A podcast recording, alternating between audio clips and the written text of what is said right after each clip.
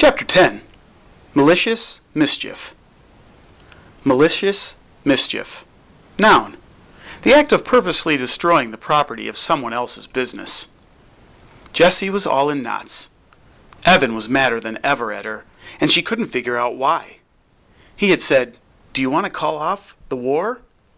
And she had said, Sure, let's call off the war. Or something like that. That's what she'd meant to say. That's what she'd wanted to say. But what had she really said? She'd mentioned Megan. Oh, she almost spilled the beans about Megan giving her a $104. But she hadn't. She'd kept her mouth shut, just in time. Jessie smiled, remembering that. So why had Evan acted like that? What was the matter with him? Jessie lay down on her bed. The world was a confusing place, and she needed Evan to help her figure it out. If this was what fourth grade was going to be like, she might as well just give up now. And there was something else that was tying her up in knots. That $208. It wasn't really hers. Megan had given it to her to make a donation. She hadn't given it to Jessie the way Evan's friends had given their money to him. That still made her so mad when she thought about it. Oh, she wanted to get even with him for saying she didn't have friends. So even though it looked like she had $208 in her lockbox, only half of that money she could honestly call her own. Still, if push came to shove and she needed it all to win, sure, she'd use it all. This was war. But if she pretended that all the money was hers, hey, what if Evan has even more than that? So if she lost, even with Megan's money, gulp. Jessie hadn't thought of that. If she lost, even with $208, if she lost, oh my gosh, winner takes all. She would lose all of Megan's money to Evan. How could Jessie explain that to her friend? You see, I took all the money you earned to help rescue animals, and I lost it to my brother, who's going to buy an iPod. Megan would hate her. All the girls who were friends with Megan would hate her. And Evan already hated her, so that was that. Goodbye, fourth grade. She couldn't use Megan's money to try to win the bet. It was too risky. But did she have enough to win on her own? Jessie felt desperation rise in her throat. How much money did Evan have? She had to find out. Jessie tiptoed upstairs to the attic office. She listened at the closed door. Her mother was on the phone. Then Jessie snuck downstairs. Evan was watching TV in the family room. Like a whisper. She crept back upstairs and into Evan's room. There was a strict rule in the Treski house. No one was allowed in anyone else's room without an express invitation. That was the term. It meant that Jessie had to say, Evan, can I come into your room? And Evan had to say yes before she put even one toe over the line. So even though Evan's door was wide open, just crossing the threshold was a direct violation that carried a fine of one dollar. But that was the least of Jessie's concerns. She snuck over to Evan's bookshelf and picked up a carved cedar box, Evan's chosen souvenir from the family summer vacation. The orange red wood of the box had a scene etched into the top a sailboat sailing past a lighthouse while gulls flew overhead. The words Bar Harbor, Maine were painted in the sky. The box had brass hinges and a clever latch. What it didn't have was a lock. Jessie flipped open the lid, immediately smelling the spicy, sharp scent of the wood. She couldn't believe her eyes. Her hands started pawing through the bills, dozens of them. There was a ten, a bunch of fives, and more ones than she could count. She sat on Evan's bed and quickly sorted out the money. Evan had $103.11. 89 cents less than she had. 89 cents.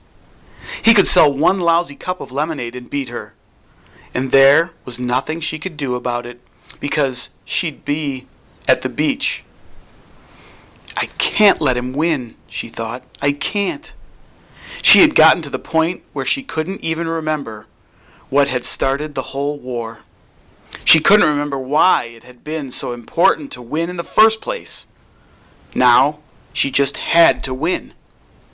She messed up the money and stuffed it back into the box. That night in bed, she lay awake trying to think of some way to stop Evan from selling even a single glass. Sometimes in the dark, dark thoughts come. Jessie had a very dark thought. The next morning was Sunday, and the rule in the Treski house was that everyone could sleep in as late as he or she wanted. But Jessie awoke to the sound of the electric garage door opening. She sat up in bed and checked the clock. 8 a.m. Then she looked out her window just in time to see Evan pedaling away on his bike, his backpack on his back. She quickly dressed and hurried down to the kitchen. Her mom was making scrambled eggs and toast. Hi, Jess, want some? she asked, pointing with her spatula at the pan of sizzling eggs. No thanks, said Jessie. I washed your blue bathing suit last night. It's hanging in the basement. What time are the Moriartys picking you up? Nine o'clock, said Jessie. Mom, where did Evan go? He went to the store to buy some lemonade. Mix. Jessie's mom scooped the eggs onto a plate and put the pan in the sink. Then she turned on the faucet. The pan hissed like an angry snake. A great cloud of steam puffed into the air and then disappeared. What's going on, Jess? What's with all the lemonade stands and you and Evan fighting? Jessie opened the pantry cupboard and pulled out a box of Kix. Nothing, she said. She watched the cereal very carefully as she poured. She didn't want to look at her mother right then. Mrs. Treski got the milk out of the refrigerator and put it on the counter next to Jessie's bowl. It doesn't seem like nothing. It seems like there's a lot of bad feelings between the two of you. Jessie poured her milk slowly. Evan's mad at me. And he's going to be a whole lot madder after today, she added in her head. What's he mad about? asked Mrs. Treski. I don't know. He called me a baby and said I ruin everything, and Jessie felt it coming. She tried to hold it back, but she knew it was coming. Her shoulders tightened up, her chest caved in, and her mouth opened in a howl. He said he hates me! Tears poured out of her eyes and dropped into her cereal bowl. Her nose started to run and her lips quivered. With every sob, she let out a sound like tires squealing on a wet road. For the whole time, Jessie cried. Her mother wrapped her in a hug. And then, like a faucet turned off, Jessie stopped. She had told the truth. She really didn't understand why Evan was so angry. Even before the lemonade war, he had been mad, and Jessie still didn't know why. Better? asked Mrs. Treski. Not much, said Jessie. She wiped her nose with her paper napkin and started eating her cereal. It was soggy, but thankfully not salty. Don't you think it would be a good idea to find out what he's mad about? asked Jessie's mom. You're never going to stop being mad at each other until you both understand what the other person is feeling. I guess so, said Jessie. It can be hard. Sometimes it's even hard to know what you're feeling yourself. I mean, how do you feel about him? asked Mrs. Treski. Jessie didn't have to think long. All the insults and anger, the confusion and fighting seemed to converge in a single flash of white hot feeling. I hate him. I hate him for saying all those mean things and for not letting me play. I hate him just as much as he hates me. More! Mrs. Treski looked sad. Can we have a sit down about this tonight? After you get back from the beach? No, said Jessie, remembering the spit vow. Evan would be mad if he knew that she had worried Mom with their fighting. And then he'd spill the beans about the terrible thing she was about to do. Jessie didn't want her mom knowing anything about that. We'll work it out ourselves, Mom. I promise. Evan and I will talk tonight. I'm sorry I've been working so hard, said Mrs. Treski. I know it's a lousy end to the summer. It's okay, Mom. You gotta work, right? Yes, no, I don't know. I promise I'll be finished by dinner time tonight. That way, we can all go to the fireworks together. Jessie's mom looked out the window. I hope they don't get canceled because of the weather. They're saying scattered thunderstorms this evening. Jessie and her mom finished breakfast without saying much else. I'll clean up, said Jessie. She liked to do dishes, and she wanted to do something nice for her mom. While she cleaned, she thought about the terrible plan she had come up with last night. It was mean. It was really mean. It was the meanest thing she had ever imagined doing. I'm not going to do it, she decided. I hate him, but I don't hate him that much. She was putting the last glass in the dishwasher when Evan walked in.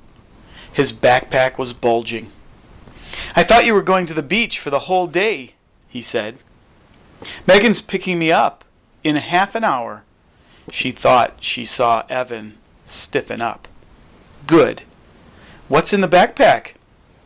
Not much, he said, dumping out the contents onto the kitchen table. Cans of lemonade mix rolled all over. Jessie tried to count, but there were too many. Fifteen? Twenty? Holy macaroni! How many cans did you buy? Thirty-two. Evan started to stack the cans in a pyramid. But, but, you don't need that much. Even to win, you don't need that much. That's, that's, she did the calculations in her head. That's 256 cups of lemonade. If you sell them at 50 cents apiece. A dollar. I'm going to charge a dollar apiece. Jessie felt like her head was going to explode. You'll never sell it all, she said. There isn't a neighborhood in town that will buy 256 cups in one day. Too much lemonade. Not enough thirsty people, she thought. I'm going to roll like the ice cream truck. I'm going to mix it all up in a big cooler and wagon it from street to street. The high today is going to be 94 degrees. It might take me all day, but I'll sell every last drop. 256 smackers. And then tonight, Juicy, we count our earnings. Don't forget, winner takes all. But you don't need $256 to win, she shouted. Evan stood tall and said in that gravelly voice that all the boys imitated, I don't play to win, I play to pulverize. Oh, what an idiot! Jessie couldn't believe her brother could be such a jerk. She watched as Evan put together his rolling lemonade stand in the garage. The big cooler was something Mrs. Treski had bought a few years back when she was in charge of refreshments for the school spring fling. It looked like a giant bongo drum with a screw off top and a spigot at the bottom. Evan loaded it into the wagon, then poured in the mix from all 32 cans. He used the garden hose to fill the cooler to the top, then dumped in four trays of ice cubes. With a plastic beach shovel, he stirred the lemonade. The ice cubes made a weird rattling noise as they swirled around in the big drum. Using the shovel like a big spoon, he scooped out a tiny bit and tasted it. Perfect, he announced, screwing the top on tightly. Then he went into the basement to make his lemonade on wheels sign. Without a moment's hesitation, Jeff, Jessie sprang into action. First, She got out a large Ziploc bag from the kitchen drawer, the kind that you could freeze a whole gallon of strawberries in if you wanted to. Then she held it upside down and wide open over the fruit bowl. She gave the bowl a solid knock. Jessie was surprised how easy it was to catch the fruit flies that floated up from the bowl. It was like they wanted to die.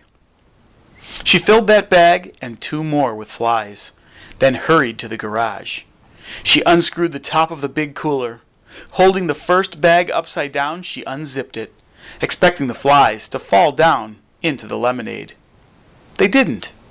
They stayed safe and dry in the bag. It was like they wanted to live. Too bad for you, you stupid flies, said Jessie as she plunged the bag into the lemonade. Under the surface, she turned the bag inside out, swishing it back and forth so that all the flies were washed off into the lemonade. She emptied all three bags of flies into the big cooler, then hunted around until she found two green inchworms and a fuzzy gypsy moth caterpillar. She tossed them into the cooler. Then she threw a fistful of dirt, for good measure. She was just about to screw the top back on when she heard Evan coming up the basement stairs. There wasn't time to get the top back on. He would see the bugs and the whole plan would be ruined. Jessie ran to the steps and shouted, Evan, Mom wants to see you in her office right away. Aw, oh, man, muttered Evan as he started to climb the second set of stairs. Jessie quickly screwed on the cap, grabbed her blue bathing suit from the basement, then went upstairs to her room. On the way, she passed Evan coming down. Mom did not want to see me, he said, annoyed. Jessie looked surprised. That's what it sounded like. She yelled something down the stairs. I thought it was, Get Evan, Jessie shrugged. So I got you. From her bedroom window, she watched Evan rolling down the street with his lemonade on wheels stand. He was like one of those old time peddlers calling out, Lemonade! Get your ice cold lemonade here! as he walked. For one lightning brief second, Jessie felt a stab of regret. She could see how hard he was straining to pull the heavy cooler. She knew what it was like to stand in the hot sun selling lemonade. But the feeling was snuffed out by the hurricane of anger she felt when she remembered Evan's gravelly voice. Pulverize. Jessie switched into her bathing suit, packed up her beach bag, and said a quick goodbye to her mother as the Moriartys pulled into the driveway. What a great day for the beach, said her mother. Have fun, and be home in time for the fireworks, okay? The fireworks. Yep. Jessie imagined there would be some fireworks tonight. Thought it was Get Evan, Jessie shrugged. So I got you. From her bedroom window, she watched Evan rolling down the street with his lemonade on wheels stand. He was like one of those old time peddlers calling out, Lemonade! Get your ice cold lemonade here! as he walked. For one lightning brief second, Jessie felt a stab of regret. She could see how hard he was straining to pull the heavy cooler. She knew what it was like to stand in the hot sun selling lemonade. But the feeling was snuffed out by the hurricane of anger she felt when she remembered Evan's gravelly voice. Pulverize. Jessie switched into her bathing suit, packed up her beach bag, and said a quick goodbye to her mother as the Moriartys pulled into the driveway. What a great day for the beach, said her mother. Have fun, and be home in time for the fireworks, okay? The fireworks. Yep. Jessie imagined there would be some fireworks tonight.